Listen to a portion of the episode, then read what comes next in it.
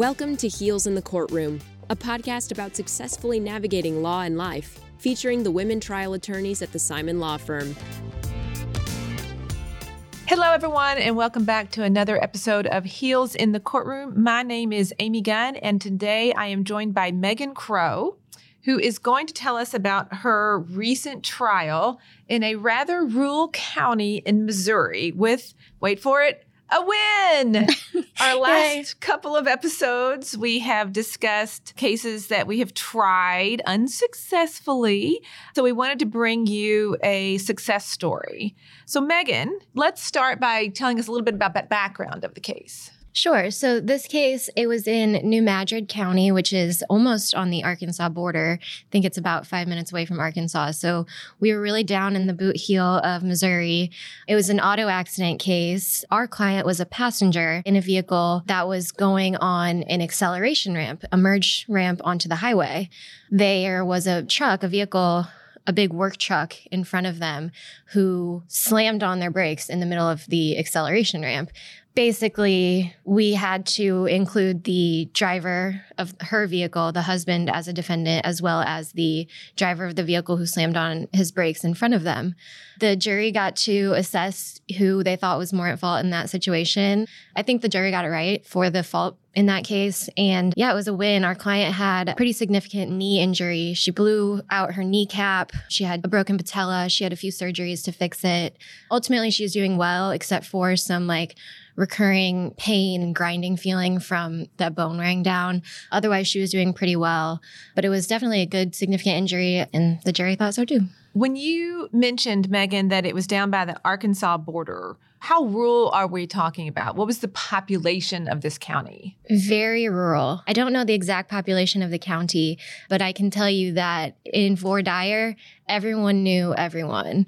So there was, you know, three local people involved our client, the wife, her husband, and then the gentleman in the truck in front of her. And all three of them were born and raised in this small town we had probably 30 jury members on the venire panel who either went to school with them or taught them or worked with their brother or something. So, you know, everyone was pretty familiar with each other. So that wasn't really a way that we could even get people off of the jury because it was just kind of a wash at that point. There was only one juror, I think, who had a bad experience with one of the parties involved and he ended up not being on our jury. But other than that, it was interesting. It was my first experience being in a venue small enough that everyone kind of knew each other. I do think that's interesting because normally, as you say, in our normal county, counties with big populations, if someone on the jury panel even has heard of one of the parties, they're pretty much gone. So, how did you handle that in voir dire? Yeah, so the way that we kind of went about it is obviously asking if they knew um and then how and then whether they had a good impression or a bad impression. Most of the time it was fairly neutral. It was, "Oh, I remember him. I don't really have an opinion one way or another."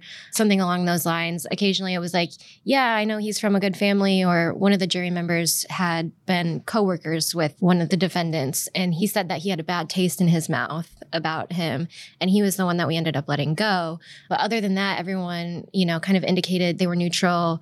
One of the follow up questions was, you know, would your friendship with this person or knowledge of this person, would that affect your ability to like, listen to the evidence and would it sway you? Are you thinking automatically that they're in the right or the wrong one way or another because of what you know about them as a person? And everyone ended up being, you know, very neutral, at least to the point where the judge let him stay on. And I think that that probably happens often down there because while I was surprised, I was like, oh, don't we need to get these people off? And the judge was kind of like, no, they didn't say anything that, you know, would indicate that they couldn't be fair here. And so he must deal with that issue quite a bit because he didn't seem to think it was a problem. That would be a different mindset to try to overcome because I would just be worried the whole time whether their experience in math class in 12th grade with this person is still in their mind. But it sounds like everybody was pretty straightforward and honest about their knowledge or relationship with any of the parties. And it also sounds like it was pretty diffuse. In other words, people knew the plaintiff, her husband, and the And defendant. a lot of times they knew both. There was someone that had known, you know, our client, and they also knew the defendant and, you know, had decent experiences with both of them. So in that case, that's kind of a wash. Got it. One of the interesting things I thought is my client expressed to me after trial that she was a little bit worried in a small town that people would be talking now about the fact that she technically on paper is suing her husband. And she was kind of expressing to me that, oh, this is a small town. Everyone talks. You know, I'm worried about being judged for this. Do they think it? But by the end of dire, I think she was a little bit relieved in her anxiety because we discussed that topic at length in dire with the jury panel about their feelings about a husband suing a wife, vice versa. And by the end of that discussion, I think our client saw that a lot of people understood that it was necessary in certain circumstances and didn't have any issue with that. And so I think that kind of relieved some of her anxiety. It's sort of the elephant in the room. If you're suing your husband or your wife or whoever the driver of the car was, doesn't that automatically indicate some sort of insurance is involved? Yes. So we had a couple jury members say that outright. And I was getting a little nervous right. that there was, you know, a potential mistrial issue because when we said this case involves a wife and the defendant who she's suing is her husband, do you have any thoughts about that? And the first person shot up right. their hand and said, it's because of the insurance company. And we're kind of like, oh, we uh, can't really directly address that. But thank you for There's your. a wink. You're winking, right. but that's not on the record a lot of people kind of were pretty vocal and were in agreement with that. And they're like, yeah, I think that's bad because it's just trying to dig more money out of the insurance company. Oh, and, oh, you know, so people were talking about it. And I was a little worried every single time someone said the word insurance because that's not typically something you want to hear or elicit out of a jury. It wasn't something that we were intentionally eliciting, but right. they were bringing it up. It was clearly on their minds, definitely an elephant in the room. Did anyone cross a line, so to speak, or was that grounds for sidebars, or what was the defense counsel doing? One of the interesting things about trying this case is that one of the defense attorneys for the driver in front was very passive. He wasn't very argumentative. He didn't raise hardly any objections. And so I think with a different opposing counsel, it would have been real fodder for more arguments and issues. But I think just luck of the draw, who this defense attorney was, he didn't say anything about it. And so we didn't either. All right. Got it. Well, and that's true because if there's no objections or motions for mistrial or anything like that, then the judge isn't going to do anything unprovoked. Right. Yeah. But it was an interesting voir dire. We got a lot of people talking about their feelings about husband and wife being on opposite sides of the lawsuit. And that's really where all of really the meat of our discussion was. And after that, all the other issues in the case, so to speak, that you do voir dire on were kind of secondary. And most of our strikes ended up being for the feelings that people had about a wife suing a husband. And I think that's a classic example of getting ahead of the problems in your case in voir dire. You don't want to save that for the jury to first learn during testimony. I think we're all taught, you know, pick out what you're worried about in the case and discuss it in voir dire because if you're worried about it, then that means it could be a problem down the road. So it sounds like you took that very good advice and really used it to your advantage. Yep, that's what we did. It was a really good voir dire experience, I thought. I definitely felt more confident this time than the last time I did it. So, where was everybody sitting? I mean, you've got your client, and then her husband is also at the next table? There was at our table just our client. Her husband was sitting on the other side of the room, kind of back and away. And then the main I say the main defendant, the other defendant who we were primarily going after or trying to suggest to the jury that this person was more at fault than the husband. He was more prominent in the courtroom at counsel table. I think the husband was sitting back in a pew. But, you know, moments out of the jury, they would talk to each other. They drove to court in the morning right. together every day. And it was kind of an interesting experience, but definitely kept it separate during the trial. And then I guess your case consisted of putting on your client. Did you choose to put any of the defendants on in your case? Yes, we did. We put on both of the defendants in our case. So, our order of proof, so to speak, was starting out with the husband he is who we got the story of what happened kind of from start to finish with. He was the witness that we spent the most time with on the stand, explaining, you know, what he was doing, where he was going, how fast he was driving, what the other car in front of him was doing. The theory of negligence against him for this comparative fault type issue was was he looking back over his shoulder at the oncoming traffic on the highway too much? Was he not looking ahead of him enough? Should he have been able to see this guy braking before he did? Because he ultimately rear ended the person in front of him. So the issue is whether he was paying attention enough to what was going on in front of him. So we kind of got that out. And then we moved on to the other defendant then.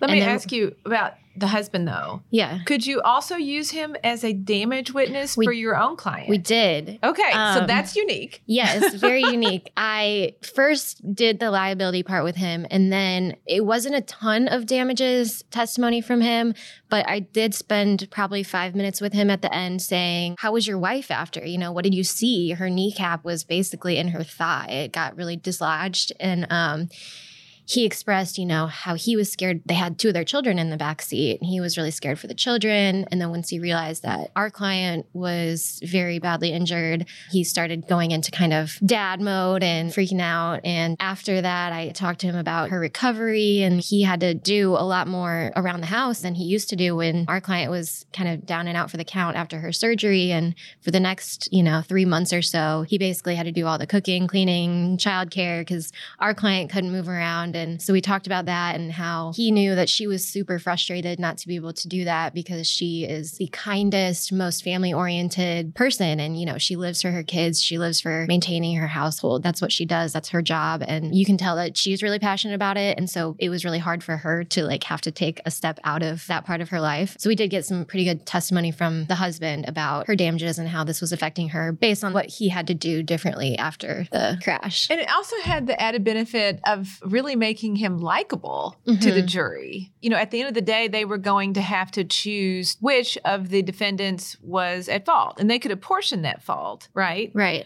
But I'm just thinking if I'm on the jury and I get past this whole idea that there must be insurance involved and that's why they're suing the husband, and that's forgivable and understandable, and you are putting him on, and he's saying things like, I had to do the cooking and cleaning, which normally I would be like, okay, you know, sorry about your luck, buddy. But in this situation, it sounds like it upset her that she wasn't able to do those things, and he was good enough to pick them all up in a way that sounds like made him kind of likable guy. Absolutely. Yeah we suggested to the jury in closing arguments that we think that if you find him at fault at all, we think it should be 5 to 10%. Yeah. The jury came back a little bit more than that. They ended up apportioning it at 40%. We were trying to downplay his bad guy persona a little yeah. bit. Yeah. Also, it's strange because what you're describing is particularly in that last testimony of what he did around the house based on his wife's injuries would be a loss of consortium claim for right. him. But you couldn't do that because he was the defendant. He's a defendant. Yep. yeah, that thought definitely crossed our mind. I was like, he's really putting on a case for a loss of consortium claim right now, but uh, but that's okay. We'll just hope they like him. Okay, so husband dependent husband, goes on, yep. and then what?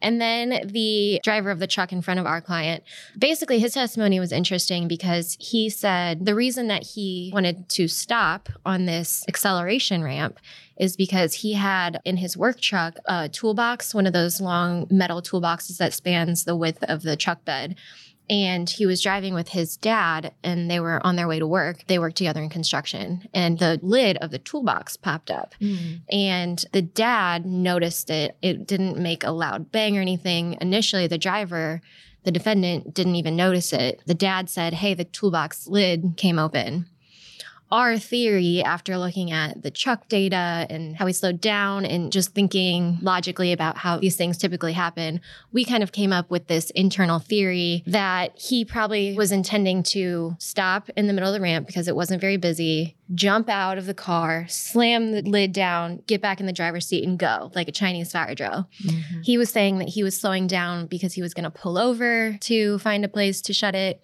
but the way that the testimony came out, he was saying, you know, I wasn't to the side. All four tires were still in the middle of this lane when I came down to a slow. And I thought that really worked against him.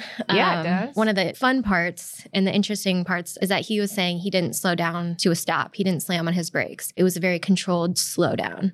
But we had data from the truck that monitors how fast you're going at every given second. And in this case, in I think the span of six seconds, he went from like 46 miles an hour to three miles an hour. Okay. That's a slam on the brakes. Yes, ma'am. And so that was fun to get to cross examine him with. That was my next question. How did you get that evidence in? You know, opposing counsel in this case was particularly easygoing, and they had turned it over in discovery. They had stipulated to the foundation. He didn't even make an objection when I offered it into evidence. And you presented it to the truck driver. Right. Yeah. So the first time I introduced it is when the truck driver said, I didn't slam on my brakes. Okay. I didn't slam on my brakes. And I said, Really? You want to rethink about that? Yeah. because I have, you know, this evidence that says that you went down to three miles an hour from in your 40s within a few seconds. And is this still your testimony that you didn't slam on your brakes? Yeah. Oh. That's how I used it initially. Okay. Because oftentimes I see that only coming in through expert testimony. But in a case like this, a rear end accident, you really have to decide whether you want to spend the money on that kind of evidence. Yes. So we thought about the fact that we might need an expert to really talk about this data. And then we kind of came to the conclusion that because it wasn't a super high value case, that an expert in this case probably wasn't worth it if we could just use it to impeach him with. Right. And so we came to the decision that maybe this isn't going to be ultimately admissible into evidence, but we can at least use it to impeach him with.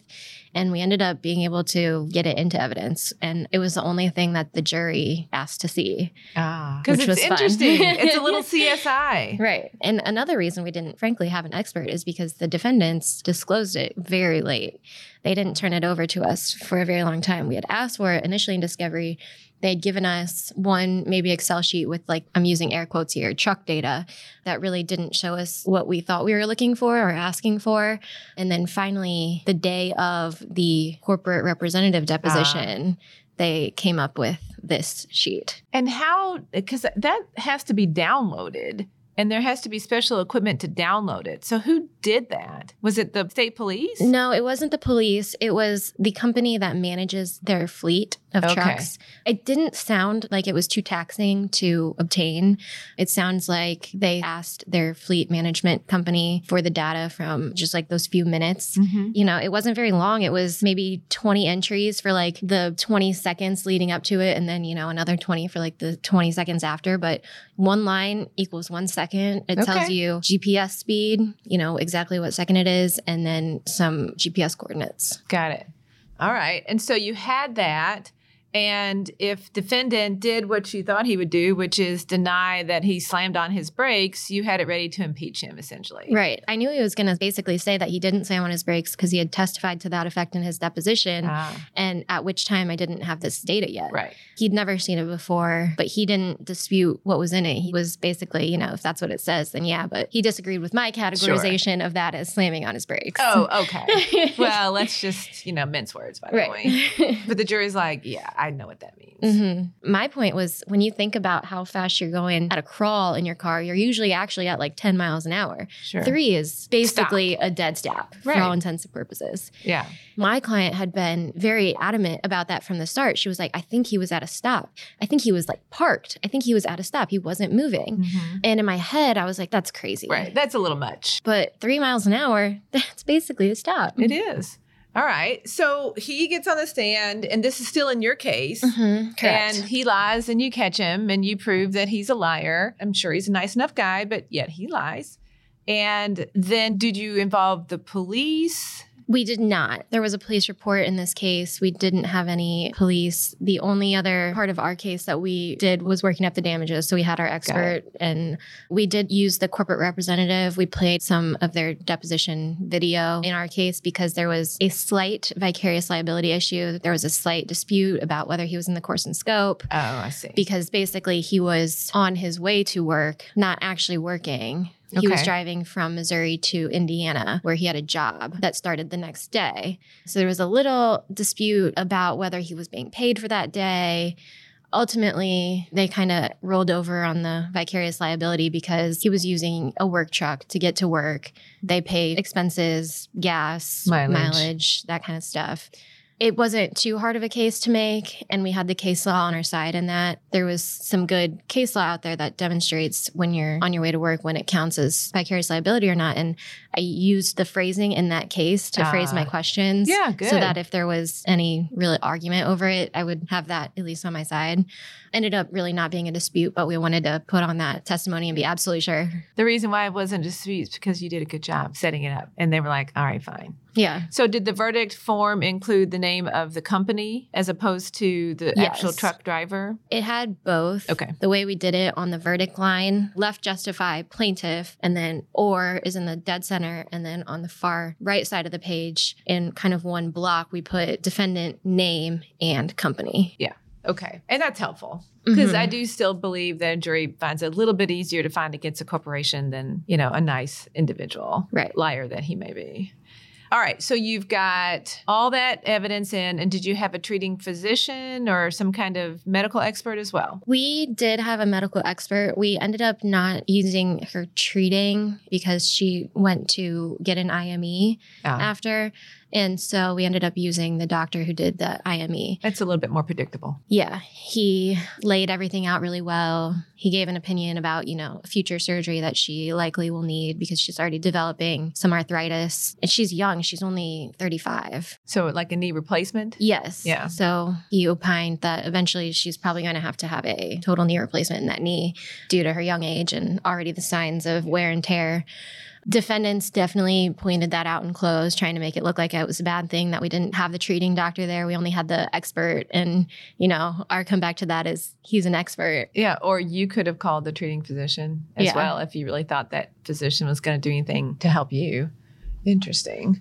So the defendant, what did they do? You know, they really put on their whole case in our case. Okay. Um, I was going to say, what's left? There's nothing really left. We took a lot of the heat out of it by calling them in our case. And so, you know, they just did a longer cross. I guess it's really a direct for them. right. When we put them on in our case. And, you know, afterwards they played some additional portions of depositions that had been taken, talked about some records. But other than that, they didn't call any additional live witnesses in their case. Okay. Did you have any big arguments about jury instructions? No, actually, this was the first case. Again, I keep going back to this passive defense attorney, but he didn't have any converse instructions for me. He really didn't disagree with my instructions at all. Yeah. I think part of that, though, is it's very different from I just did my first medical malpractice set of jury instructions. And there's a lot more room for creativity in those. For auto accidents, the Missouri approved instructions gives you quite literally everything up. that you need mm-hmm. all the theories of negligence are laid out word for word which one applies here failure to pay attention stopping in a roadway reserved for moving traffic those are all already instructions under the MAI so we use those there really wasn't a fight about it So it sounds like there was no admission of liability by the Correct. defendant. So there was an argument about liability. And then what about causation? Did your gal have any pre existing issues? Did they try to link it up to anything else? no i think because she was So so, young. young, Yeah. there really wasn't any issues and usually i would say this is rare for my cases that there wasn't any causation issues but in this particular instance i think the injury was so immediate and Yeah. visible that it would have been i think silly to really put up a fight about it Yeah. there was definitely a slight argument causation wise about future medical treatment that may be needed from the expert but as far as that this surgery and this broken kneecap was caused by this collision, I don't think there was any dispute about that. Her knee basically went into the center console in the collision and she couldn't move her leg immediately after. She couldn't get out of the car or anything. So I don't think that there was any real question that there was causation. Yeah. At one point in closing arguments, the defense attorney kind of tried to downplay her injuries or like say that there was lax causation and saying that this was just, oh, he used the term money grab, Of uh, course. which was horrible. And I really liked what I did in a very brief rebuttal closing argument of like, I cannot believe that he just basically insinuated to you that she's making up these injuries. You saw the photos Mm-hmm. of her knee after the collision and after her surgery. You heard from her husband about how bad it was. I mean, There's been What no are we talking evidence about to the, here? to the contrary. right. Well, I think that's good to call him out on that. It sounds like the jury was probably disbelieving it anyway, but I don't know. I think there's something the jury's kind of like the fight. Yeah, that's kind of what I thought. You know, it was pretty transparent. I don't think a jury was buying into it, but I wanted to make it more pronounced about how ridiculous that claim was. yeah, what was. a gift that he gave you, really. Right. A reason to get fired up. right. Did either defense attorney try to give a different number to the jury other than what you gave? Or were they all just saying, give you nothing? Neither of the defense attorneys suggested a number Okay. in their closing arguments. They did suggest different apportionment of fault percentages. Okay. So that was really the only thing we had suggested. I think 90 10. The husband's defense attorney, he did the same. He said at most 10, you know, I think it should be maybe five.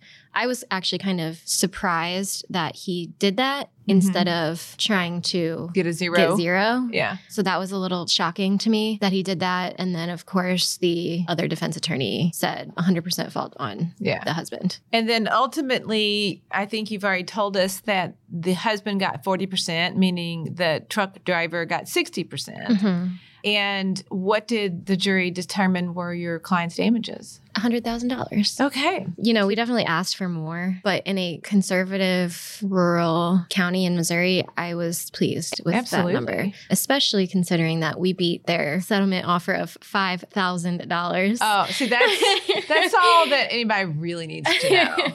Five thousand. It was that from which defendant? the other driver, The so truck not the husband, the truck driver. They made an offer of $5,000 to us. Well, again, the gifts keep coming because that didn't even make it difficult to Right. decide to go to oh, trial. Oh, absolutely. And we had renewed a demand to them shortly before trial, thinking that, you know, they might reconsider after all the evidence, because that was fairly early in the case.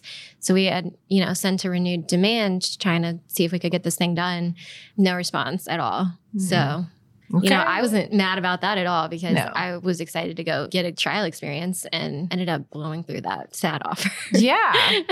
again, the very best part Right. is really being validated about the way you looked at the case, the way you felt about the case. Mhm. Are there any appealable issues that you're concerned about? Do you expect the defendants just to pay up? I expect them to pay up. I heard immediately after trial about, you know, where do I send this check to? Okay. It was such an interesting and unique trial because it wasn't very combative. The defense attorney barely objected to anything throughout the whole trial. And because of that, I mean, there's really not many preserved things that they could even appeal about. The thing that I would have been most nervous about was all the talk of insurance and. Correct. If anything, I think that's what it would be, but he didn't make a stink about it. So we didn't either. Both defense attorneys were very nice and pleasant to work with. The attorney representing the husband, he is from that county. Me and the other defense attorney are both from St. Louis. So we're from out of town. So the husband's attorney, he knows these people and he knows the judge and he's very charismatic and he was a character and working with him was very enjoyable and fun. I think the other attorney was more reserved. But, you know, the more charismatic, kind of outgoing defense attorney for the husband didn't object a lot because he was not diametrically opposed to us, our position. Exactly. So he didn't really have the desire or need to Motivation. do a lot of objections. His position would have been, I'm going to leave it to the other guy. But the other guy didn't do a whole lot. So it was interesting. It was bizarre a little bit. well, I don't know if that's a commentary on the way these trials should go. In other words, let's get along, let's object where we need to to preserve the record, but the rest is nonsense. Versus, unfortunately, I think what we've become conditioned to, which is fight about everything, Mhm. take positions that are difficult to support, and yet there's an argument going on right. hiring multiple experts in the same area that takes up days and days of trial. And that's what we're used to, Megan. Yeah, We're used yeah, to that. Absolutely. It's an interesting juxtaposition for me because right on the heels of, no pun intended, heels of that trial, right on the heels of this auto trial, I immediately jumped into a medical malpractice this trial. And that was a very contentious case where the lawyers fought about everything and anything. So going from this kind of smooth sailing into that made it more pronounced in hindsight of just how easygoing that first one was. Right. Well, congratulations again for that victory. It sounds like, and I know that you represented your client very well.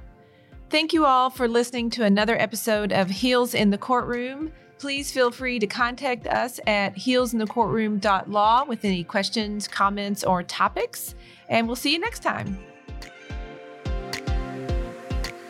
Amy, Liz, Erica, Mary, Elizabeth, and Megan would love to hear from you. Send your thoughts to comments at heelsinthecourtroom.law and check out other legal podcasts in the Simon Law Firm library. The Jury is Out with John Simon focuses on lifelong learning to elevate your practice. Subscribe today.